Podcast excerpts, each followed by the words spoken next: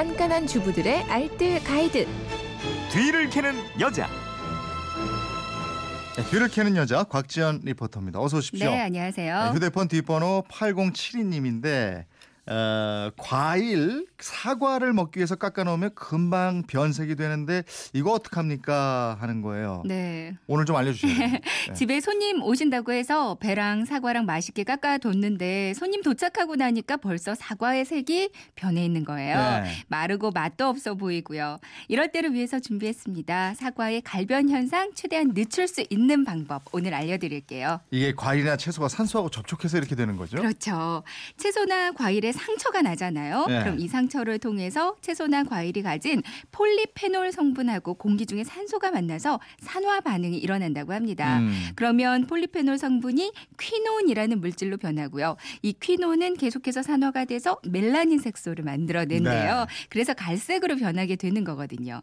사과의 껍질을 안 깎으면 갈색으로 변하지 않는 이유가 껍질이 산소와의 접촉을 막아주기 때문입니다. 음. 그러면 산소와 접촉 막아주면 되는 거잖아요. 그렇죠. 네. 그러니까 최대한 밀폐해서 냉장고에 넣어두는 게 좋거든요. 네. 깎은 사과를 랩으로 잘 감싸고요. 이걸 밀폐 용기 안에 담아서 냉장고에 넣어두시면 그냥 상온에 두는 것보다 갈변을 훨씬 늦출 수가 있고요. 네. 아니면 아예 공기를 빼낼 수 있는 진공팩을 이용해서 냉장고에 넣는 것도 좋습니다. 근데 또 냉장고 안에서도 시간 지나고 이러면 변하긴 변하더라고요. 그렇죠. 다른 방법도 있어요? 그래서 더 확실한 방법은요. 설탕물에 담가 놓는 거예요. 음. 제가 두 가지 방법을 써봤는데 네. 하나는 설탕물에 그리고 하나는 식초를 희석한 물에 담가놔봤어요. 음. 물한 컵에 설탕 한 스푼 그리고 또 물 한 컵에 식초 한 스푼 넣어서 잘 섞어주고요. 네. 사과를 깎아서 여기 한 조각씩 넣고 한 20초 정도 담가봤거든요. 네. 그리고 나서 그냥 실온에 둔 사과, 설탕물에 잠시 담갔던 사과, 식초물에 담갔던 사과 이렇게 세 개를 두고 변을 한번 살펴보니까 음.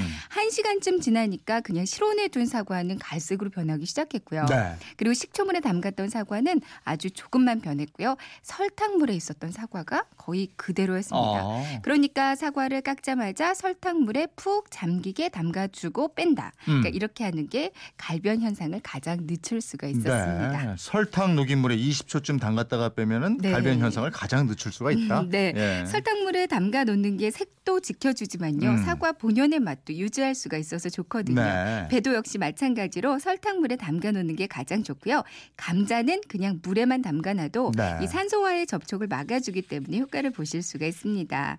이 밖에도 굴이나 철 재질은 갈변 현상을 더 촉진시킬 수가 있고요. 음. 그리고 그러니까 사과를 깎을 때는 스테인레스 칼 있죠. 네. 이걸 사용하시는 게 좋아요. 어. 레몬즙이나 레몬수를 뿌려주는 것도 도움이 되고요. 오렌지 주스에 살짝 담가두는 것도 효과가 있습니다. 네. 알겠습니다. 네. 살림에 대한 궁금증은 어디로 문의합니까? 네, 그건 이렇습니다. 인터넷 게시판이나 MBC 미니 또 휴대폰 문자 샵 8001번으로 보내주시면 되거든요. 문자를 보내실 때는 짧은 건 50원, 긴 건 100원의 이용료가 있습니다. 네, 뒤를 캐는 여자 곽지연 리포터였습니다. 고맙습니다. 네, 고맙습니다.